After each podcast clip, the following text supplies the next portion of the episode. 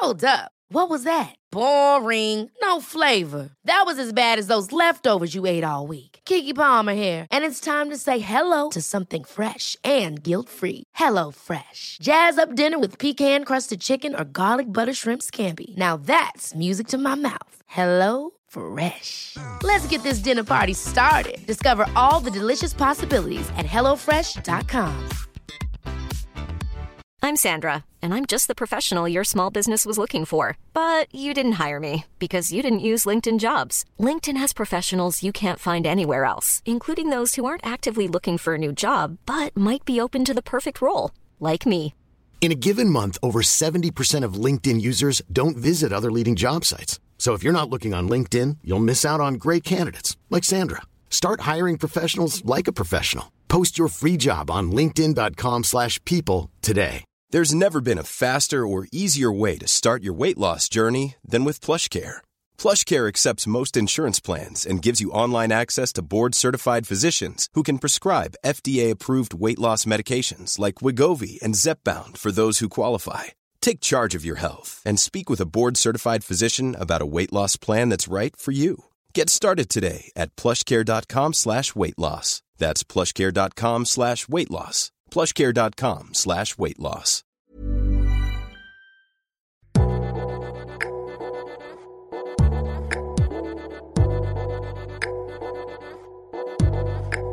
Hello, thanks for stopping by Liberty Sessions, where we unpack one woman's entrepreneurial journey to help another woman launch her own.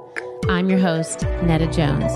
Please join me as we start liberating dreams one episode at a time.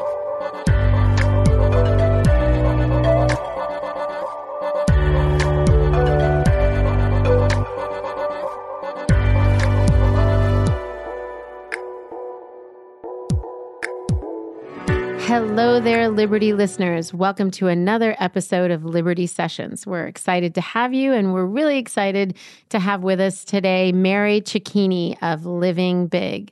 Hey, Mary, it's nice to have you. Oh, thank you so much. It's wonderful to be here.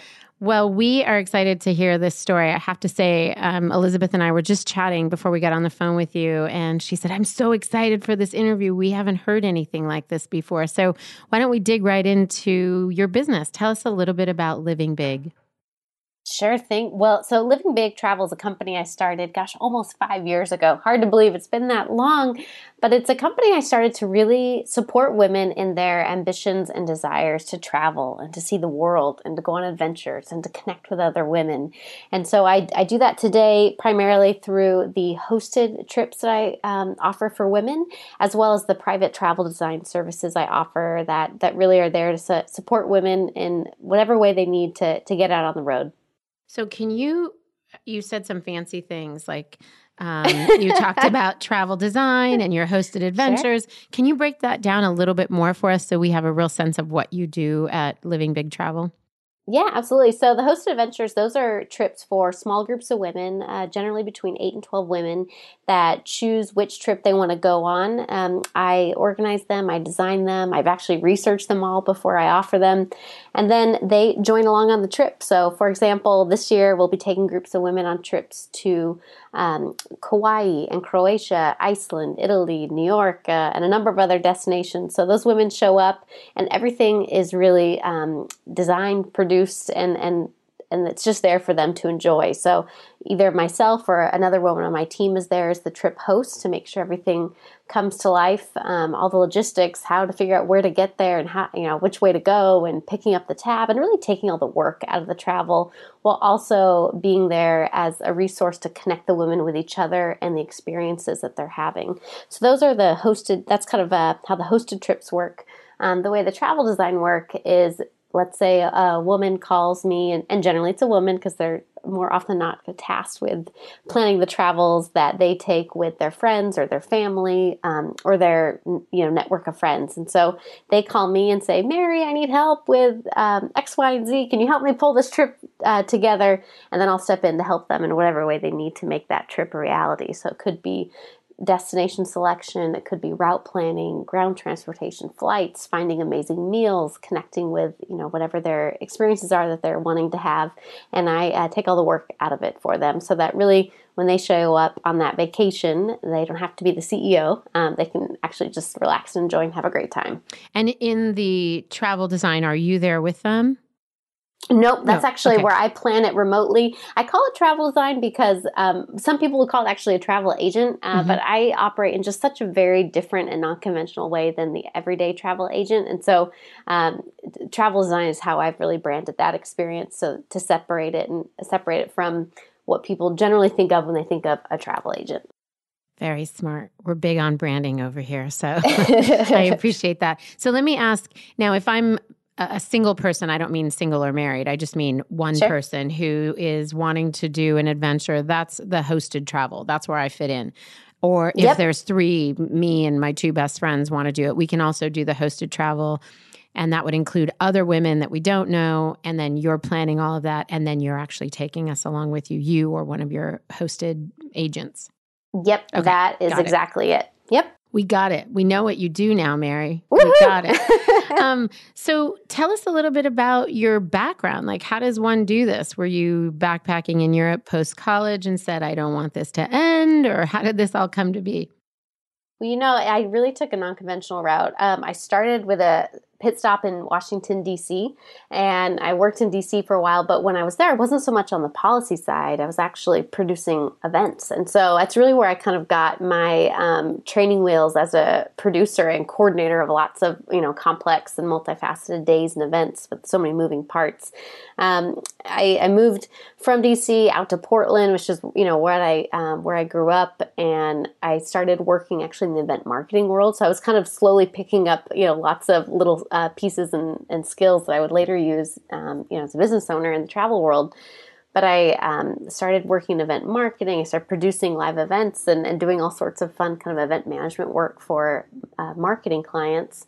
Uh, later, kind of moved full ha- uh, in. Excuse me, I moved in house, um, being a marketing manager for a uh, CPG company. And to be honest, I got to this point where I realized I'd been on this like sprint for years of just like hustling like crazy, and I was really like moving up this corporate ladder in large part because I think other people thought I would be good at certain things. And I think in lieu of having like a very clear vision for what I want in my life, I was kind of just going through the motions of climbing these ladders because that's kind of what I felt like I was supposed to do and what mm. other people were validating.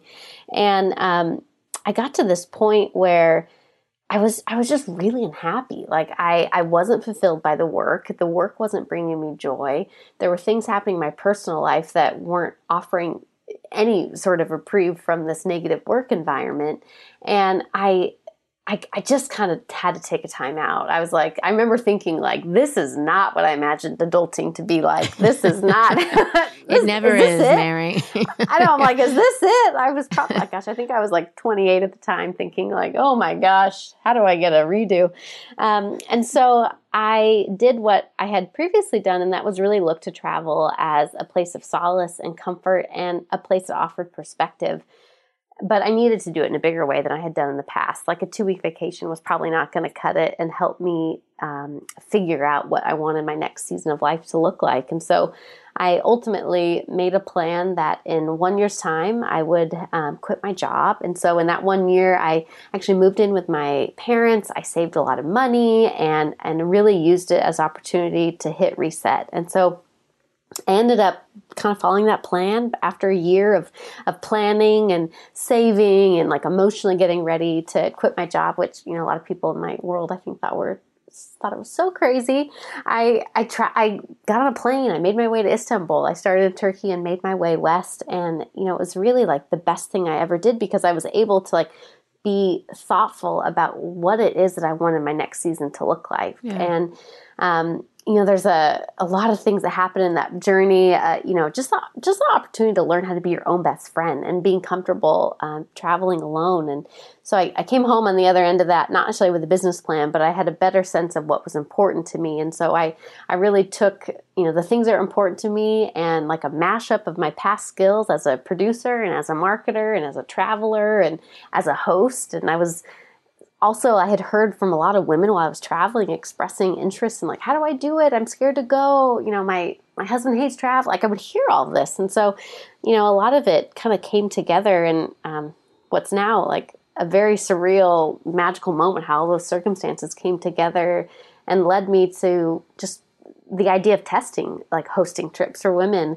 Um, and, you know, I did my first trip was in the fall of 2014. It was in Costa Rica. And I remember feeling in that moment like, like the traveling Santa. I was just thinking like, oh my gosh, like everything like felt magic. Like I remember yeah. being so excited every day knowing like what what all these women were about to experience and how much they love it. And you know like and that was really where the producer came in where I was trying to think of like how you know how can I how can I structure this day so that like magical highs all happen kind of at the right time and you know, how do I make sure like, you know, there's cold beer waiting at the end of the trail and, you know, just when you yes, need please. certain things, yeah. they're all coming together. And um, so, you know, sorry, that was a bit of a long story, but no, it, it, was just really, great think, story a, and a collection of things that happened in my career that gave me experience kind of, you know, thinking on my feet and handling crisis and being there to support women and navigating all the X factors that come with traveling and, and had, building a brand and marketing. And so gosh, you know, there's not a degree you'd study that would have given, I think, this random collection of skill sets, but I'm uh, pretty grateful that life kind of worked out this way. Sure. Or is working out this w- way. One of the things, or the, I guess what I come away with as you tell that story. So we're putting together a, we call it the Liberty Editorial Journal, and it's essentially a, a biannual magazine. and I had just tasked somebody with writing a particular story about um, work versus passion and how to pursue really just your curiosities and kind of shelf passion for a while because it's so intimidating and I think it can stump people. And as you were talking, I was like, this is sort of, this validates that. You didn't mm-hmm. say, I'm, you didn't start out with, I'm passionate about travel. So how do I work a business into it? It was, I'm going to do the things that are meaningful to me. And as you did it, you were able to work backwards or work forward actually into yeah. what is that experience how do i curate that how do i use my skill set both former and existing um, you know former experience and existing skill set to really curate something that's meaningful both in my own life and for the lives of the people that I want to serve, my customers. And so I love that you're telling that story because I, again, it's evidence of of this notion of just pursue what you're curious about and and uncover things and what comes of it will inform next steps. So thank you for that. I yeah, appreciate and, and you know, I have a a mentor of mine that I spent a lot of time with um, leading up to this kind of first big solo journey. And I remember, you know, she had so so much wisdom. But one of the things that I was constantly hearing in my mind as I was traveling is that I, you know, like people would always say, like, "Oh my gosh, Mary, what's your job? What are you going to do next? What are you next?" And I was trying to like kick that thought to aside and not focus so much on what I'm going to do or exactly how my life will manifest, but think about like what are the things that are most important to me, mm-hmm. and then mm-hmm. how do I shop around for various types of ways of supporting myself so I can, you know, pay rent and you know do all those things that will help bring kind of those that lifestyle to life that will help bring that best version of me to life. And so when I came home from that trip, like I said, I did not have a business plan for living big travel. It was very much a list of how I want to feel and how I want to impact people and what kind of lifestyle do I want and you know what are what am I willing to do um, like what what about my daily schedule to look like? And right. so honestly i spent like a couple of years testing a whole bunch of different ways i could do that. I worked at a cafe i worked with a traditional travel agency i worked um, i did freelance marketing work. I mean it was like a very chaotic time in my life but i'm grateful because out of that process one of the things i tested was being a trip host. And so that's where it kind of felt like okay this is how i want to feel. And this version of me is is showing up in the world. And i think you know when those things are all firing, there's like a I don't know, maybe it's the math equation of happiness in life, but it felt like it equaled, you know, happiness, uh, which is how I, you know, feel today. Not that it's not a hustle, but sure, sure, no. and sure I, I thank you for saying that. I appreciate the honesty there. I think sometimes we we hear these stories, and our listeners in particular are putting it all together and say, "How do I get to that same happiness quotient that Mary was able to get to?" And I think it's important to say it's still a hustle, it's still hard work, even though I'm doing something that is important to me and that I'm excited about doing and that fires me up and seems to use my skills and talents, it's still a, there's still a grind involved. It's just totally. a meaningful grind and it has yep. purpose and it's connecting um, all the dots that equal you and where you want to go. Um, so I appreciate that. Let me ask a question about so you talked a lot about not having a business plan. You didn't you didn't come back from that trip and then there were all these other jobs freelance and otherwise along the way. When did you start to go from sort of this okay this is what i want to do and and and go emerge from ideation into creating something that had some semblance of being a business like where were you in the process? Had you already hosted one trip and came back from that trip and then started putting things together? What was that like for you?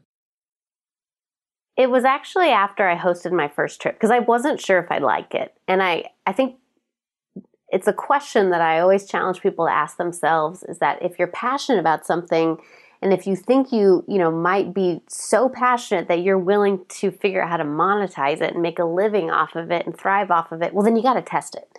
And so I, I really took that same approach to that first trip in Costa Rica. Like I hadn't built a website. I didn't have, you know, any sense of strategy in the brand or in social media because I wanted to test it. And so after that first trip, it's when I really felt like the energy from the work and I felt like I was hitting like a natural rhythm of where my, you know, how my strengths were coming to life. Um, it's that moment I sat down uh, with a woman who I still work with today and she helps with a lot of technical aspects and, you know, built the bones of the website and really helped figure out, um, how living big comes to life online, like that's kind of when it became real. Because otherwise, it was just in my head, and I wasn't really sure how it was all going to translate. And so I think once she started putting it in this visual format, and I started seeing how I could offer multiple trips and how this could kind of be a thing and it could take mm-hmm. off, like that's when it became real. And did you put, uh, did you pick a destination and just say, okay, I'm going to take a bunch of women here and it was a popular destination? Or did you have some women who came to you and said, we want to go here? And you said, okay, let me try to do this after you hosted a trip on sort of somebody else's it sounds like that that first hosting trip was with another organization right it wasn't a, a living big no, it was actually a living big trip. Oh, okay. Like I, okay. I really just um, the first trip to Costa Rica was really a trip that I I built based on previous travels there, and I I really built it based on how I could recreate some of my favorite experiences that I had there. Everything from my favorite little hotels to the the restaurants I love to you know the the storytellers that I met on my own journeys there. And so that was the first trip. But then once I started thinking about really expanding it and making it uh, giving it a go, trying to make it a business. I picked destinations based on places that I was really passionate to share with people. And that's honestly how I, even to this day, pick destinations. Um, I'm sure there's like a list of places they say you should take people here, and those trips will always sell out. But um, so much of my interest in the showing up every day for the hustle is recreating my favorite experiences and opening doors to places that women might otherwise have felt out of reach because they couldn't figure out how to get there or couldn't figure out how to like make it the trip that they saw in their head. And so, um, even to this day, that's how I pick destinations. That's how I choose which destinations I'm going to research. And I just truly believe that I think when the work is coming to life with the momentum of my passion driving it, like that, that's going to be the, the best work. And and the women that are coming to you, so are they coming because they've heard of your reputation and picking these unique destinations or within a destination these you know boutique hotels or restaurant experiences or hikes or what, whatever it is that you particularly do? Or is it that they're coming together to be with other women and to have an adventure and it doesn't really matter what the destination is? It's actually a little bit of both. I mean there are a number of women that i travel with that will email me and say, Oh my gosh, I've wanted to go to Switzerland my entire life. I just saw your company, sign me up. Right. And there's other women where I get the sense that it doesn't really matter where it is. Like they're looking for, uh, they're looking to tap into a community of women. Um, they want to travel with a group.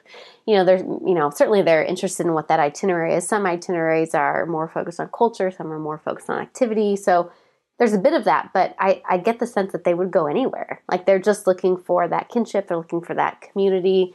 Um, and I, I think they are attracted to my travel style, which um, I have gone on other um, tours and I, it is different. Like, you know, what a lot of my clients will tell me is that it feels like, you know, we're just like a big group of girlfriends all on a trip. Um, but the trip host, uh, whether it's me or someone else on my team, just happens to be the one to point us in the right direction every day and, and pick up the tab. And, you know, that's, that's really like the goal. Like, I want them to feel like it is just a fun trip. There's a lot of flexibility built into it, but I want them to feel like they're getting good value. And that's part of the, part of the value that comes with being with someone who spent a lot of time in that country is like we, you know, myself or the other trip hosts know how to effortlessly build a schedule of a day so that you're you're seeing a lot, you're doing a lot, you're feeling a lot, you're learning a lot, eating a lot, mm-hmm. um, but it doesn't feel like you're being hustled through the experience sure. because it's just kind of it's all been built to naturally flow that way. So, how, when you decided to do this, I mean, this is a pretty niche business. How did you decide that it would be women, it would be small groups of women, it would be so highly curated? What were the, th- I mean, was it based on kind of this is the experience I want to have, so I'm going to create this around what I want? Or did you do some sort of market research and say, this seems to be missing? How did you come at that very specific offering? Yeah, you know, I wish I wish I could say it was because of really smart, savvy marketing research I did, but the reality is that I didn't. Like I, I started on a hunch, and it, and I felt the market kind of respond to it. I heard mm-hmm. from a mm-hmm. lot of women. Um, you know, I mentioned when I came back from my first solo trip, there were a couple things I knew were really important. Those are the things I used to start shopping for a, a, new job, a new career, and and one of those things, one of those three things, was that I wanted, I wanted the nature of what I did 60 hours a week to to mean something. Like I want it to mean something to the community that I served. And um, I early on kind of identified this community of women that I wanted to serve. And I think it has a lot to do with when I was traveling solo, I kept a blog and I mentioned like I would hear from a lot of women that would write to me and say, I want to travel, but, you know, and there was always something. And, um, so I early on, I just kind of felt like there was this audience of people, uh, specifically women, that that needed a partner to help make some of these dreams happen. Um, you know, I've I'd known from day one that I I don't I don't have aspirations to be the female Rick Steves. Like I am not looking for a business on that huge scale, and that, that also has a lot to do with kind of those three things. Like I, I, want to be able to support my family and serve my community, and I want to be accessible, and I want to always find joy in the work. And I think if I grow to that scale, it will make it really hard for me to do some of those things. Um, and I just feel like the nature of my audience, while it is quite small and niche, it's it's something that's manageable that I can continue to serve them in the way I want to serve them and do. And I know that that will bring me a lot of joy. So I'm, I'm content operating on this scale. You know, I've not a week goes by that I don't have suggestions from people sure. about you could do this and you could yeah. do that. Here's you how you that. can scale. Yeah, yeah. No, I, and what's great about what you're saying and what I so appreciate it about it is that it is informed by the way you want to live.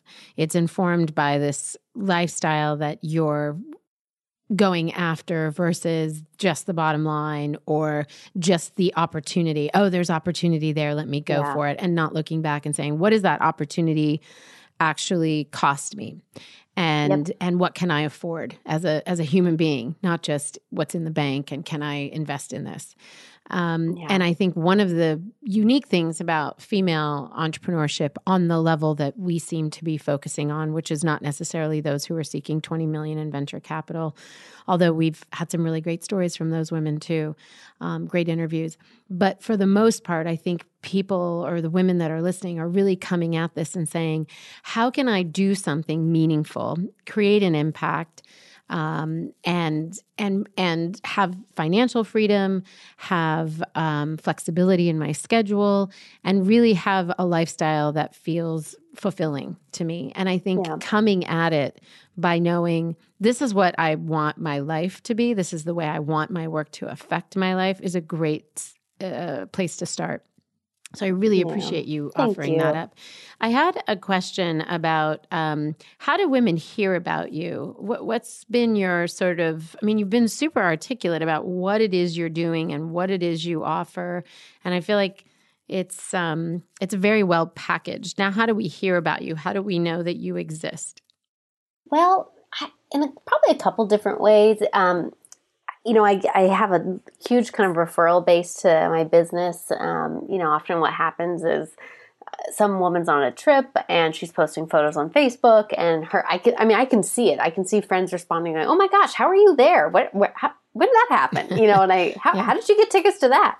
Um, so I think a lot of it comes through just that referral, word of mouth. It will come through uh, social media. Um, you know, it seems like these days I'm hearing more and more women saying, like, I'm Googling women's travel companies because I, I, think there is a huge need um, for this kind of uh, travel. Um, you know, also, you know, I think women hear about living big through the news or through various media outlets or blogs or things that they follow like that. Um, so it's kind of it comes from lots of different directions, and I um, I, I, wish I had the level of sophistication to track exactly where it comes from, but I can guarantee it's always on the first day of a trip what I always hear women oh, chatting about, like, how did you hear about this? And how did you hear about this? And, you know, sure enough, it's one of those few um, methods I just shared. Yeah. With regard to um, media, because I think we hear this or we get this question a lot from small businesses in that kind of zero to five year space. Like, how do I get people to hear about me? Did you DIY yourself into the hearts and minds of publicists everywhere to get that sort of coverage? or, or did you go out and, and seek um, professional help? You know, I I did. I, I work with a wonderful team um, of women who are publicists, uh, super talented. Um, it's the agency of Soda Pop PR, and the reason I engaged with them early on is that I think I started to recognize that people were interested in the the larger story behind living big. Um, it you know it even where that expression stems from, which is a whole other story, but um, it it comes from the heart. It's very emotional. Um, I think travel is an incredibly personal thing. I think women's uh, solo travel is even more personal. And for me, I, and maybe this comes from my background as a marketer, is that I just kind of observed all of this in the first year, even two years, and realized that there uh, was a, a, need to share that story on a wider scale. And it it's a really hard story for me to share on my own. Like, I mean, I'm happy to answer questions and I will do that, but like, I'm not going to pitch myself. Like, if you want to talk about Iceland, if you want to, like, I'll, I'll talk about that all day. But when it became more obvious that this is a brand that has a story and people want to share it, I knew that um, a good place to start was to have someone help me tell that story.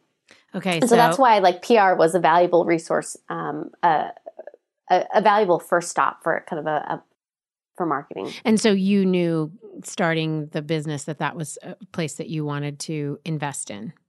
Yep. Okay. Yep. So I don't mean to put you on the spot, but it's hard for mm-hmm. us to hear what you just said and not ask, what's the story? what's the story? Yeah. what's the story? So, yeah, well, I mean, there's a couple stories I feel like I'll get asked um, a lot about, and some of them have to do with leaving a career, and um, and that it's that was super scary. I look back now at like the 27 year old version of myself, and I'm like, holy crap, Mary, how did you do that? Yeah. And I'm sure you know my parents, you know, aged a bit in the process uh, watching me do that. But um, you know, everything from I think like leaving my career, um, you know, the the name of the business, so living big, is actually an expression that I would hear my mom say a lot growing up, and you know, it might it would come up in um, in this type of context, which might be the easiest way to explore the meeting. Let's say I was like struggling over, gosh, mom, what do I study in college? Where should I start? You know, she, her, a typical response from my mother would be, you know, Mary, I, I know this is a big discussion and you have to really solve, you know, figure out what you want to do. But really, at the end of the day, so long as you're living big, that's all that matters. And so the the meaning of it really for me has a lot to do with how anyone chooses to live their life. But you know what, if you're going to do it, like do it with intention and do it with meaning and be thoughtful about your own life because you only got one. Mm-hmm. And so for me the business living big is really how I am on a personal level living big. I'm doing it. I'm figuring it out and it's hard and I hustle and I like rarely have it all figured out on the first attempt. Um, but you know what? It, it, it, comes from this place of passion. And so uh, for me, I think um, bringing this business here, I, I hope is inspiring others to be inquisitive in their own life about what it might mean for them to live big. And I do hear that that is a dialogue that happens quite often, you know, around the dinner table, um, in the van, in the train, wherever we are on, on trips. And so, um, you know, that's a story that it's really personal for me and, and I, I love to share it when asked but it's hard, like I, I would never call and pitch that on my sure. own sure. and so having a, a team of people um, such as soda pop to really be thoughtful about packaging that story up and helping connect ha, has helped me connect that story with the right audiences I love it. It's a it's a great liberty story. Um, I, I think we're coming at both of our respective ventures from a very similar space. So I, of course, really appreciate it. Um, it's interesting to me that as a former marketing manager, which you actually still are a marketing manager, by the way, um, within, within your own business, but that as somebody who understood the value of communicating the why and the story that that you would have a hard time with that is that because it's so personal and it was easier for somebody who is more objective to tell that story because you you knew that it was important. You you went out and paid somebody to tell the story. Yeah, I, I did. I it was it was incredibly personal, and it it was it felt uncomfortable to pitch myself. Mm-hmm. Like I can pitch the business all day long. I can pitch the destinations all day long. I can pitch, you know, the value of women. But when people started asking me to tell the story of just starting the business and everything that happened leading up to it, uh, that's where it got a little harder. But I, I realized that travel, as I mentioned, is incredibly personal, and people want to know who they're traveling with, and they want to know what the heart is behind the business. And I, I think that has just a lot to do with the larger like notion of just transparency and how people spend money and how they spend their time. And so I think once I started piecing all that together, it was like, okay, you know what? There's someone who actually is the best at this, and it's not me. And I'm going to let them be the best at what they do so that I can have the freedom to be to, to fully do what I want to do and not try to like, you know, fumble through yeah. trying to tell my story this way. it's funny. It's like um, as you're articulating it, I'm thinking, gosh, I hear so many women in particular saying that. So it's the equivalent of good cop, bad cop, but it's humble cop and like boasting cop. Like the PR company is able to do that in a way that is. Um, a, a, curated story can come from, an editorial piece yeah. can come from without you saying, okay, here's why I'm so awesome, or here's why yeah. my mom it's, like really informed this. and, and so I completely understand. And I think there are many of um, our listeners who will be nodding when they hear you say that, like, oh my gosh, I know it's so true. It's hard for me to talk about myself, or it's hard for me, even though I know that story is true and it's important and it needs to be told, it's hard for me to be the one to tell it. So I, I again, I think as you say these things, you're giving us permission to to kind of join in with you and say, yes, that's that's an issue for me as well. Thanks for giving me a way out of that. Yeah. Well, and you know, the other thing I think just about marketing early on is because because I did this full time for brands and at a brand and at an agency before, I had the pleasure of working with really smart, savvy people. And I knew early on that um, if this business is going to grow, if it's going to thrive, I mean, really, even from day one, get off the ground, I I needed to know when it when I hit my limit. Like I, you know, I, I know enough to like direct the ship. I know enough to know when I need to bring people in, but it's not some of these these individual marketing channels are not my expertise. And so it's been such a joy to to bring in so much talent. And and I'll be honest, a lot of them are women. I think that's because that's my community. But you know, working with like designers and social media strategists, and um, you know, I, I today work with like a, a paid uh, paid social advertising consultant and working with women uh, in the PR space and designing a website. And it's been amazing to kind of have this virtual team of really smart women that are all having a chance to kind of bring their natural gift and expertise yeah. to life, to, all as a part of the vehicle to like propel living big to Big's mission. So. Um, it's it's just been it's been a very cool thing. And i think as an entrepreneur find like identifying early on where my limits are and that this isn't no this isn't a function of, of me limiting myself or you know not doing the things i could probably figure out. It's like let me just bring in more more women who can bring their magic yeah. to, to really make this thing thrive. Yeah. That's a it's a good lesson for all of us um, and something good for you to remind us of. Um, so you kind of just touched on it a little bit like really spreading spreading the responsibility of the mission of living big by hiring these other people. But what if, what would you say has been the hardest part to date of launching this business? And now that you're more established what's the hardest part of kind of the day-to-day running of the business? Well probably the hardest part since launching it is letting go and you know, as I think I referred to the business as my baby early on, which is true. It's it's just been something I've I've labored over. I have worked on it, you know, 16 hours a day. It's something that's always on my mind. And I think probably about a year and a half ago, I started realizing that if this is truly going to be something that continues to serve and support women, it can't just be me. And um, I think that's something that probably every entrepreneur goes through as they start to think about building out their team, especially a team that delivers such a personal service that, um, that we do here, in, in, especially on the hosting side.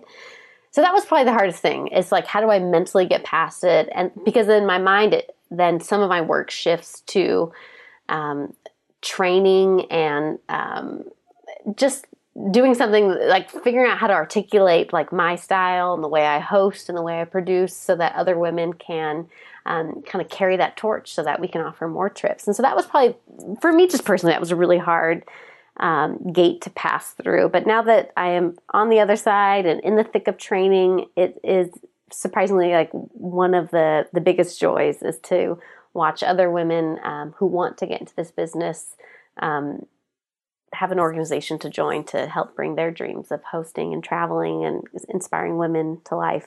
Um, so that was probably yeah the hardest one for sure.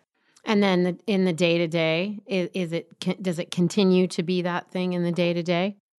Well, in the day to day, the hardest thing is I think just the volume of work, and that's that's probably true for all of us. Like you know, we're always juggling a million things.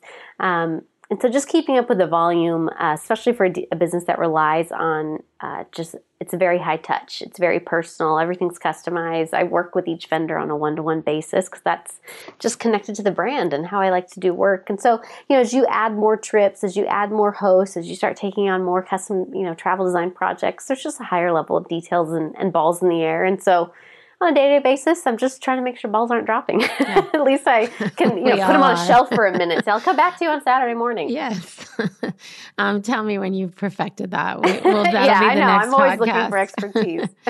So i want to transition us a little bit into sure. kind of picking your brain around how do you do it um, and kind of gleaning what we can from you know your starting of your business all the way to the the daily running of the business.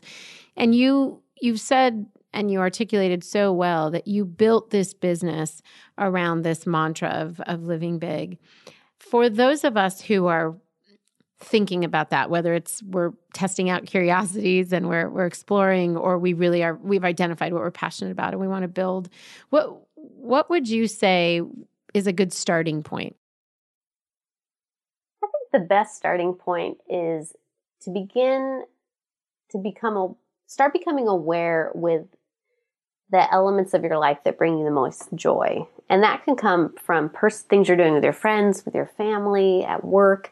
Like, what are the things that you do that don't feel like work? What are the things that are happening in every day that bring a smile? What are the nature of the conversations that you're having that you feel like you could just talk for hours and hours and and really start to catalog that. Because i what i learned from my mentor um, her name is susan she runs a program called HeartSpark is that the answer those observations are what she would call your success patterns. Mm. and they're the things that you do they're the way you're part of situations they're the other people you're with that bring out the best version of you into the world. And so you know on a most simple level susan would charge everyone with well don't worry so much about figuring out what you're passionate about. Let's figure out how to get your success patterns to show up more frequently on a daily basis.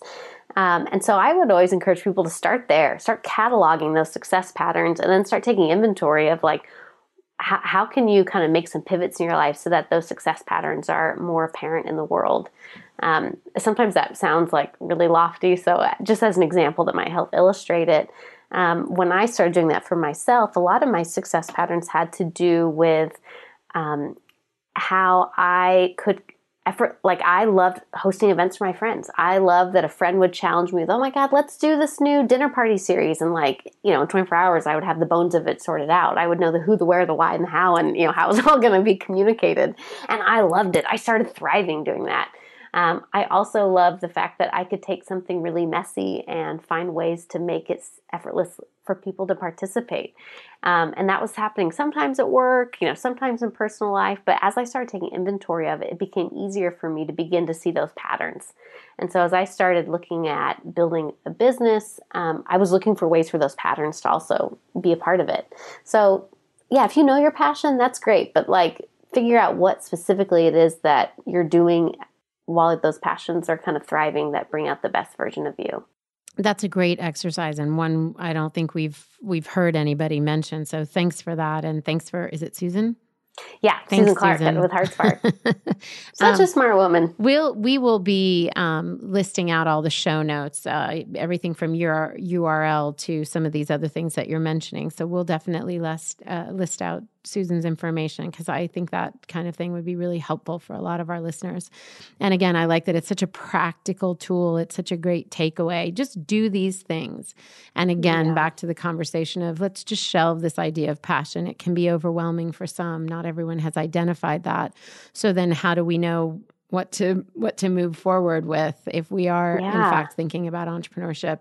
as a as a path for us and i think that that was a very practical illustration of what we should do so thanks for not only setting it up but then giving us the example that was great so there are people that are going to be listening to this and they're going to say, Oh my gosh, I want to do what Mary's doing. I want to set up a travel based business of some sort. Of course, they won't copy you because they've got to come up with their own differentiator. But what are the things that you would say, hey, if you're this kind of person, this is a great idea. But if you're this kind of person, perhaps the travel world is not really your thing? Well, I think there are so many different ways you can be in the travel industry. It's a huge market. And I would encourage anyone to start by finding a way to get yourself in the industry. So whether that means, you know, you go to travel industry conferences, Maybe you start joining your local travel massive group. Um, see if you can get internships or job shadow or start reading the blogs and you know following and just begin to imagine and pretend how you could show up in all those different roles and you know if you've done that first exercise if you know your success patterns and use that kind of as your north star i think to navigate where it makes sense for you to fit but um, i think it's really important for people who aspire to be in the travel world to understand it's not all about travel. And I know that sounds so Debbie Downer, no, so forgive no. me. But you know, like I, I am on the road a lot, so I'm gone quite a bit. But it's you know, if I had to break it down, I'd say actual traveling is probably 25% of what I do. A lot of it is is managing, coordinating, and communicating, and marketing, and uh, you know the the finances sure. behind it. And so, and, I mean, there's also a lot there. And so, I, I think people need to spend some time kind of shopping around so that they're not disillusioned to what it actually means to be in the travel industry. And I think that's the case for most entrepreneurial endeavors. You come at it saying, I'm really excited about this, or I really love you know, baking cupcakes, and then you realize that when you open the cupcake shop, that that's a really small yeah. portion of what you end up doing, yeah. and you're you don't get to decorate them, eh, you know, with yep. music playing in the background and putting sprinkles on each cupcake. It's yep. Somebody else you do it for about five minutes. You, yeah, you do the numbers and realize, oh, this is never gonna. Yeah, how am I gonna pay the lights? yes, exactly, exactly. So I think that's just. Um, that's good information for anybody to go into their respective endeavor with that be clear that you will be doing that, but you you might be running that sort of business, but you may not be the person that's doing that, as you said, more than twenty five percent of the time, and in some cases at all. And in some cases, yeah. you hand that over altogether. It depends. Um, so you've talked a little bit about the um, coming from the marketing background and really kind of understanding the importance of telling the story and public relations. And you've talked about differentiating yourself by even just using the term travel design from um, from what we would normally identify as a travel agent. Tell us how you came to that piece of it. A lot of us are listening, trying to understand how do we differentiate ourselves as a brand. And so you've given us the the backstory, the the again the, the the marketing, the PR story. But but how have you said in your practical in the in, in the way that the uh, uh, a consumer experiences you how have you differentiated yourself from a travel agent? And i'm talking specifically with tra- about travel design. In the hosted adventures i think that's very clear but what have you done to support all that marketing and all that storytelling in the in the day-to-day work? There's a really long way of asking that question Sorry. no no it's a, it's a good question. I appreciate it because um, it was probably the most complex part of the company to market because essentially i'm i'm, I'm aiming to change consumers perception about their probably their initial perception about what the service is. So you know if, if i were to go back to you know uh, business school, they would probably say like this is the, the biggest hurdle to cross because a consumer comes in and they already have in their mind what they think it is that you do mm-hmm. and then before we've even talked i'm going to just like scramble all that up and so it's in some ways it's like you know the the anti-marketing um, but it was really important for me to go there to handle the messy scramble um, because if i wanted to offer the service, which which I did, I knew that it, it had to be done in a different way. Otherwise, I knew that I would enjoy it. I, I would burn out from it. The clients probably wouldn't get that great of an experience. Um, so for me, kind of finding a way to pivot that brand was super important from day one. So the way that it kind of practically happens is you know, travel design work generally comes from referral, um, and it's somebody at a dinner party over coffee, cocktails with girlfriends saying, Oh my God, I want to go on this trip, but, and it's normally like, I feel like the common things I hear, I don't have time to plan. Like, oh my God, the internet's a great resource, but it's so overwhelming. I don't even know where to start. Or, oh my gosh, if I have to be the person in charge of vacation again for my eight friends for annual trip, like I'm just not going to do it. Um, and so normally that referral will come from saying like, I want to introduce you to this company, Living Big, and the owner Mary, and you know they they help solve all those things for me on my trip. And so it always begins with a phone call, and um, it's it's super personal because it's you know I, I don't I don't um, hire out for a lot of this work. I, I love doing it um, myself.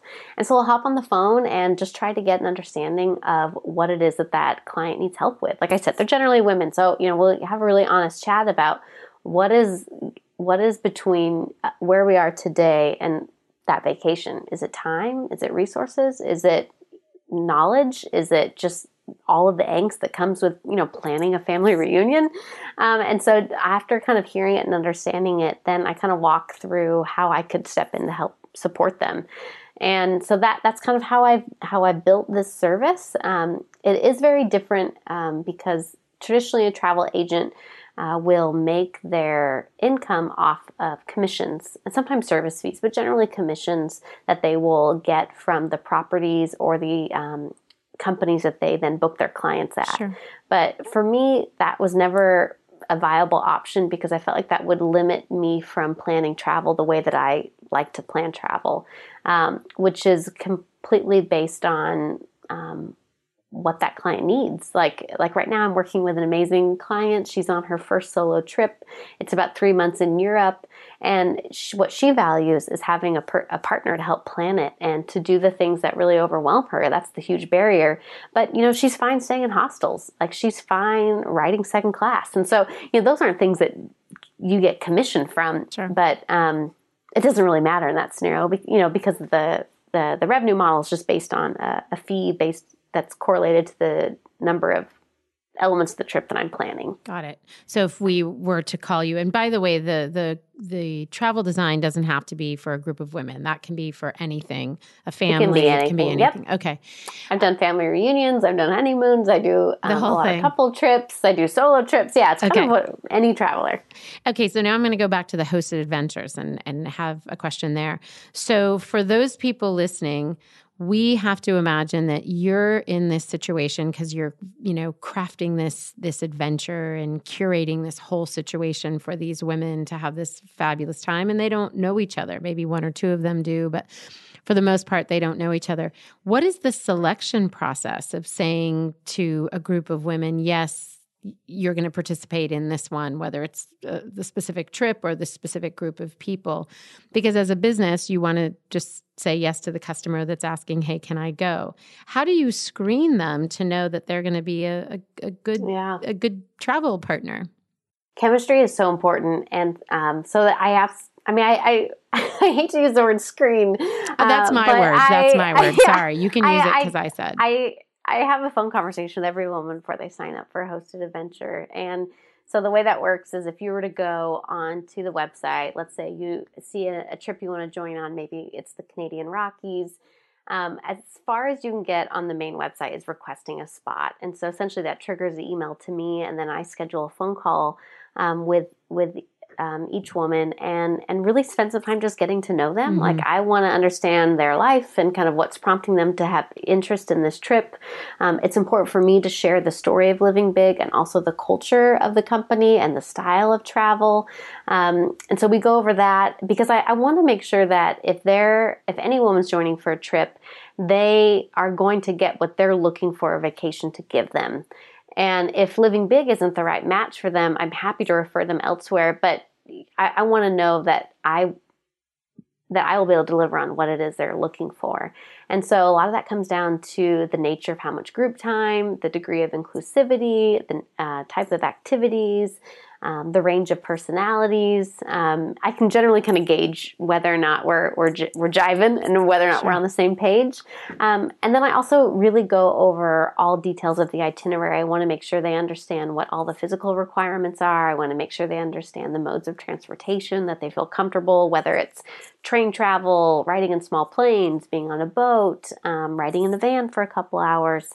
Um, I also like to make sure they understand that every woman shares a room with someone else, mm-hmm. um, which for some people is like a, a big thing. Um, you know, a lot of companies will offer single supplements. I don't because I think it's a big part of women kind of just forming bonds with each other. And well, it's part know, of your see, offering. That's that's part of yeah. it's, it's just a, a, a part yeah. of it, a huge part of the culture of living big. And um, so I always like to make sure people understand that. And you know the best clients are the women who are they hear that and they're like yes like yeah. that's the kind of experience i want. And i want them to show up feeling like feeling so excited because they vet the company. They understand the host. Like they know the itinerary. And, and that's really where i think they have the most fun. They're ready to receive it. Do you ever have a situation where they're saying yes and you're saying no? And how do you kind of say maybe this isn't a good fit uh, it, you know it's happened once or twice but it's generally ended up where um, a woman will will opt out of, of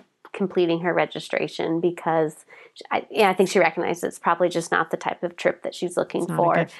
Yeah, and you know, I, I'm fortunate I haven't had to like directly say no to anyone before because right. I've normally kind of been able to manage around it. But at the end of the day, like I would because I recognize um, the incredible opportunity it is that you know 12 women have committed their vacation time and their vacation budget and time away from their work and family to join on a trip and like there's no way in hell i'm going to let someone spoil that sure, for the rest of them sure so it sounds like the takeaway for the listener is if you have something that requires this sort of personality assessment or something where you're saying okay that person isn't really a great fit and specifically that's going to affect my other customers that it's good to just have some one-on-one time or at least have somebody who's again this is just we're just being very um, we're not being diplomatic here we're just calling it what it is but mm-hmm. having somebody to sort of vet them to say this is what we do this is you know creating a clear expectations of what the company can offer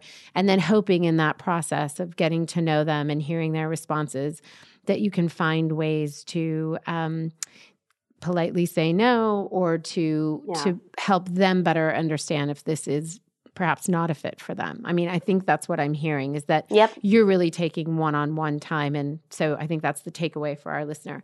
Now, when you you talked earlier about your team, your team of virtual women sounds like for the most part that are helping you with website building, with branding, with um, design, with social media, both buying and uh, you know ad buying and public relations. How do you sort of identify this is the kind of person I want to work with uh, or, or, for living big. Like i want them to be as a as a contractor even not not an employee. I want this person to work uh, on this team on this team that i'm expanding and growing. What are you looking for in these people? I'm looking for women that are excited by the mission. I'm looking for women that are ex- you know, just frankly excited to move it forward. And um, I'm, I'm always looking for creativity. I love supporting women who are solopreneurs like me that are building businesses based on kind of their natural strengths and curiosities and skill sets. Uh, I'm, I'm looking for women who are willing to kind of sit in the trenches with me and hold hands and say, I don't know, let's figure it out. Um, that's a lot of how yeah. I feel like this has come together. Um, you know, I I'm I generally will kind of shy away from something that feels like uber polished and salesy and you know, I you don't I, like that. I know. You know, I don't know. You know, I come from uh, I come from Portland. You know, we yeah. do things always a little different here. Like I like casual. I like accessibility. Like by all means, yes, let's move our call to you know a FaceTime chat because you know you got you got to pick your kids up from school. Like sure. I I appreciate and respect women who support women and and um, you know the the nature of our kind of chaotic full lives. And so i'm always drawn to women that i think can jam on that with me. Is that the same for the hosts the other hosts that you pick to work in your company? Is that this are you looking for the same sort of thing or is there something more specific? Well it's always it's a very different skill set. Um, you know for the trip host that's i really think it's one of the hardest roles i've ever played because you are you know 50% producer. You've you've got to understand you know how to how to work with vendors, how to think three days ahead. You know, does this chef remember that I have two shellfish allergies? You know, what am I going to do if it's raining? You know, you're you're constantly like your brain is just constantly spinning. Sure. Um, but then you know, it's also fifty percent. It's completely different skill set of of the human side of the work. I was going to say everything. there's got to be some therapist in oh, there somewhere. Yeah, you know, it's just like you know because you've got so many different personalities. Like all these women show up, they see the world through a very different lens than the other women. Um, and you are with them during a really personal and, and, sometimes vulnerable experience. You know, it's, you know, I get a lot of like, gosh, this is the first time I've uh, been away from work. And oh my God, like I'm questioning my own value. Or is the work going to be able to continue without me? Like I see that happening a lot. I see a lot of like, oh my gosh, this is the first time I've, my husband's been in charge of the kids on his own. Like, right. are the is you know is the roof going to stay up? Um, yeah. You know, I you know I get a lot of women also that come to a trip where they you know will tell me stories about you know they were at their kids soccer practice and they kind of felt mom shamed by other women that oh must be so nice you get to travel and blah blah, blah. you know and so yeah you're you're kind of the you're intercepting a lot of that at the same time they are trying to figure out this new culture. They maybe haven't shared a room with someone in two decades that they don't know, you know. So there's just a lot of that's going on. So you got to be able to kind of be there, um, be there to catch all of that and to help them work through it. And you know, by no means are we, you know, therapists or anything, but you know, you just you got to be human. You got to sure. be sensitive and, so, and, be there I, to support. I would imagine that vetting process is a is a little more um, robust than it is for somebody who's designing your logo. Not that that's not really meaningful work, but that's that's really the crux of your business and your offering. And yep. these hosted destinations are all about really who that person is that's taking the charge yeah. or the lead. So I, I, can imagine that's that's some that's some hardy work um, to find it those is. people. And, you know, all of the women who host, um, especially the international hosts, they all join me on a trip first, and so. Yeah. Um, like I was in Italy in September, and Nusha, you know, she took time out of her life to come and learn and to be there on the ground and to see, you know, what those 18 hour days look like and to see how I prep each day and process each day. And um, she is now hosting that trip um, starting in the September, and, and she's there on the ground to meet the vendors and to understand the flow. And so, you know, they it's a it's a big time commitment. It's a it's a big learning curve, um, and it's a pretty big you know training experience. Um, and at the end of it, you know, I, I tell all the hosts at the end of it, you could tell me, oh my gosh, this is not for me, or I might have to say, I don't think this is for you. Um, and but they're all comfortable with that. Most of the women I work with, they're all kind of lady bosses and professional nomads in their own right, and they are, you know, juggling lots of things. I mean, I, I think I'm just attracted to that type of personality. Um, but they all they all have to share that passion to sure. kind of open the world up to curious women. So, with a, an 18 hour day comes the need to be organized and have some resources and tools that you're sort of working with to keep yourself in check and to keep the trip going as planned. What are some things that you or even some of your other hosts might uh, have used in the past, or do you guys use on a day to day basis in terms of resources? And again, it can be something that's pen to paper or an app that you use or a third party platform that kind of makes life easier? We, I think we all live and breathe in Google Drive. Yeah. Um, it's how we share, it's how we collaborate, it's how we comment. Um, it's eh, when I'm on the road, I can access it from my phone just as easily as I can from my computer. So I would say that's probably the number one tool, and that's everything from docs and sheets and Sure. you know all of the all of the um, All the things. services they have, all, the, things, all the Google things. Yeah. all the Google. Gosh darn it, the Google. is Yeah. that great. Um, and so that's probably the number one uh, program that we all use. And then, but then we're all kind of different. You know, I have some hosts that you know use paper and pen a little bit more, and they they print things. I tend to not print as much stuff. Um, I have some hosts that you know thrive in in Dropbox, um, and you know some use text messages, and you know we're in touch as they're hosting a lot. So it kind of just depends. It's the personality of the host. You know, I have some tools that uh, I use, but you know every every host works a little bit different. Any of those tools um, specific to travel that you can tell us about? You know, I, I wish I could say I use a, a there's a lot of great resources out there, but I I tend to kind of stick to some non-travel industry tools, and I feel terrible saying that, but that's kind of where I found a good rhythm. Um, all right, Mary, what parting entrepreneurial advice do you have for our listeners?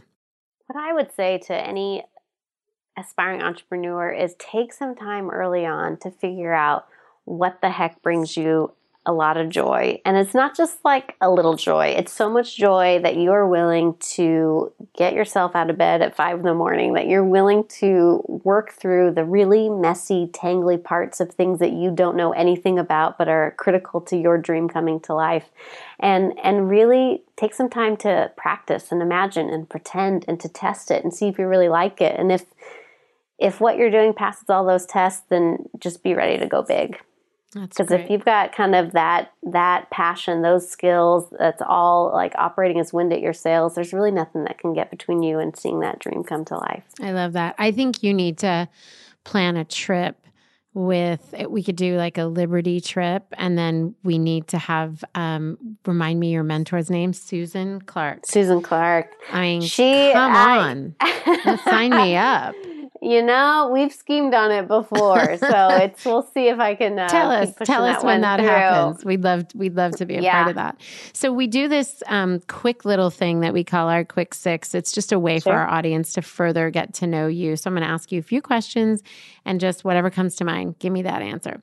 So do you Sure. prefer a nine to five or a flex schedule oh flex schedule for sure we have to add up how many people have ever said nine to five because I don't think it's very many. Um, and do you prefer vacationing in the mountains or on the beach? always the mountains Always. Oh, wow. Do we have a lot of that? No. Um, and then working. just join me in switzerland once and then i Okay. feel like everybody you will say will, we'll change our minds. Okay. um, do you like working from an office or a home office? Home office Okay. And do you actually work from a home office? i do Okay. yep Okay. I normally start my day like five or five thirty. So if I had to like get dressed Yeah. Before it's that hour and much. leave my house, there's no way. No way. too much. Um, Never. And then a team or working alone? I love working with a team. I but I generally do work alone from my home office. But every now and then I'll I'll kind of schedule a coffee shop meetup. Yeah. Just to get yourself out of your pajamas. Yep. Yeah. Yeah. I know. Remind myself of like, oh, that's what I look like with mascara. I know. Wow. It's a, force a shower. wow. Um, and then I always say this is the hardest question. Do you prefer Thai or Mexican food? oh, Mexican all day, every day, 365 days a year. Okay, we don't get that kind of answer from Portland. We get that answer from Texas and California. That's so good. That's awesome. Oh my gosh, I love it. I I, literally just before we called, I was researching cooking programs in Oaxaca, Mexico, and I was like drooling, like Oh, drooling Okay, but everywhere. you're now that's like a whole other level. That's like that's next level Mexican. And then, you know, this this podcast is called Liberty Sessions. Our company is called Liberty.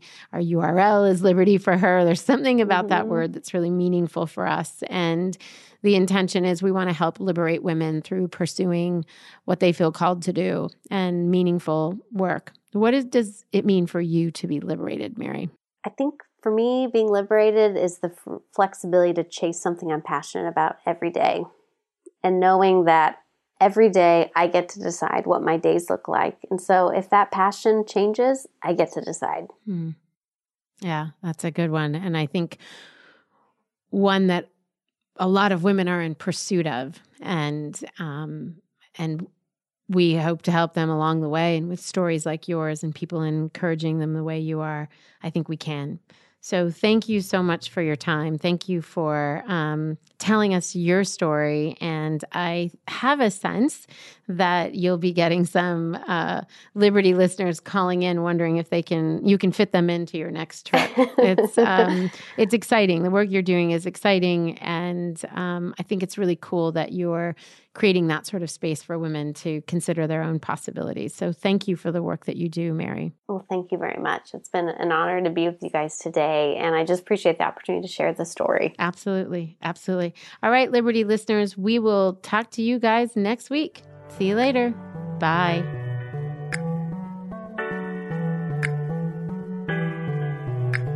Liberty Sessions is broadcast on all platforms Apple Podcast, SoundCloud, Google Play, and Stitcher. If you like what you've heard, please subscribe, rate, and review Liberty Sessions on Apple Podcast. It helps us to know if these episodes are inspiring and equipping you to launch and grow your own ventures. You can also find us every day on Instagram, Twitter, and Facebook at Liberty for Her. And please leave a comment using the hashtag Liberty Sessions. We want to hear your thoughts, suggestions, and brilliant ideas. Liberty Sessions is produced by Netta Jones and Elizabeth Wyndham, and music by Jordan Flower.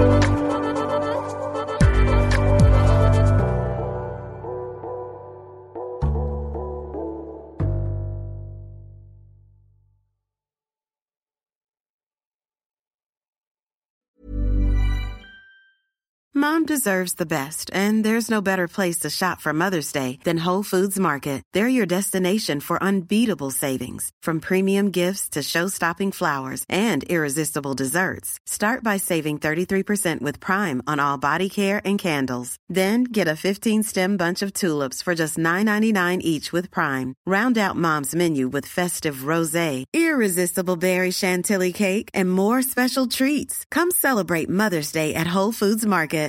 Imagine the softest sheets you've ever felt. Now imagine them getting even softer over time. That's what you'll feel with Boll and Branch's organic cotton sheets. In a recent customer survey, 96% replied that Boll and Branch sheets get softer with every wash. Start getting your best night's sleep in these sheets that get softer and softer for years to come. Try their sheets with a 30-night guarantee. Plus, get 15% off your first order at bollandbranch.com. Code BUTTERY. Exclusions apply. See site for details. Planning for your next trip? Elevate your travel style with Quince. Quince has all the jet setting essentials you'll want for your next getaway, like European linen, premium luggage options, buttery soft Italian leather bags, and so much more. And is all priced at 50 to 80% less than similar brands. Plus, Quince only works with factories that use safe and ethical manufacturing practices. Pack your bags with high-quality essentials you'll be wearing for vacations to come with Quince. Go to quince.com/pack for free shipping and 365-day returns.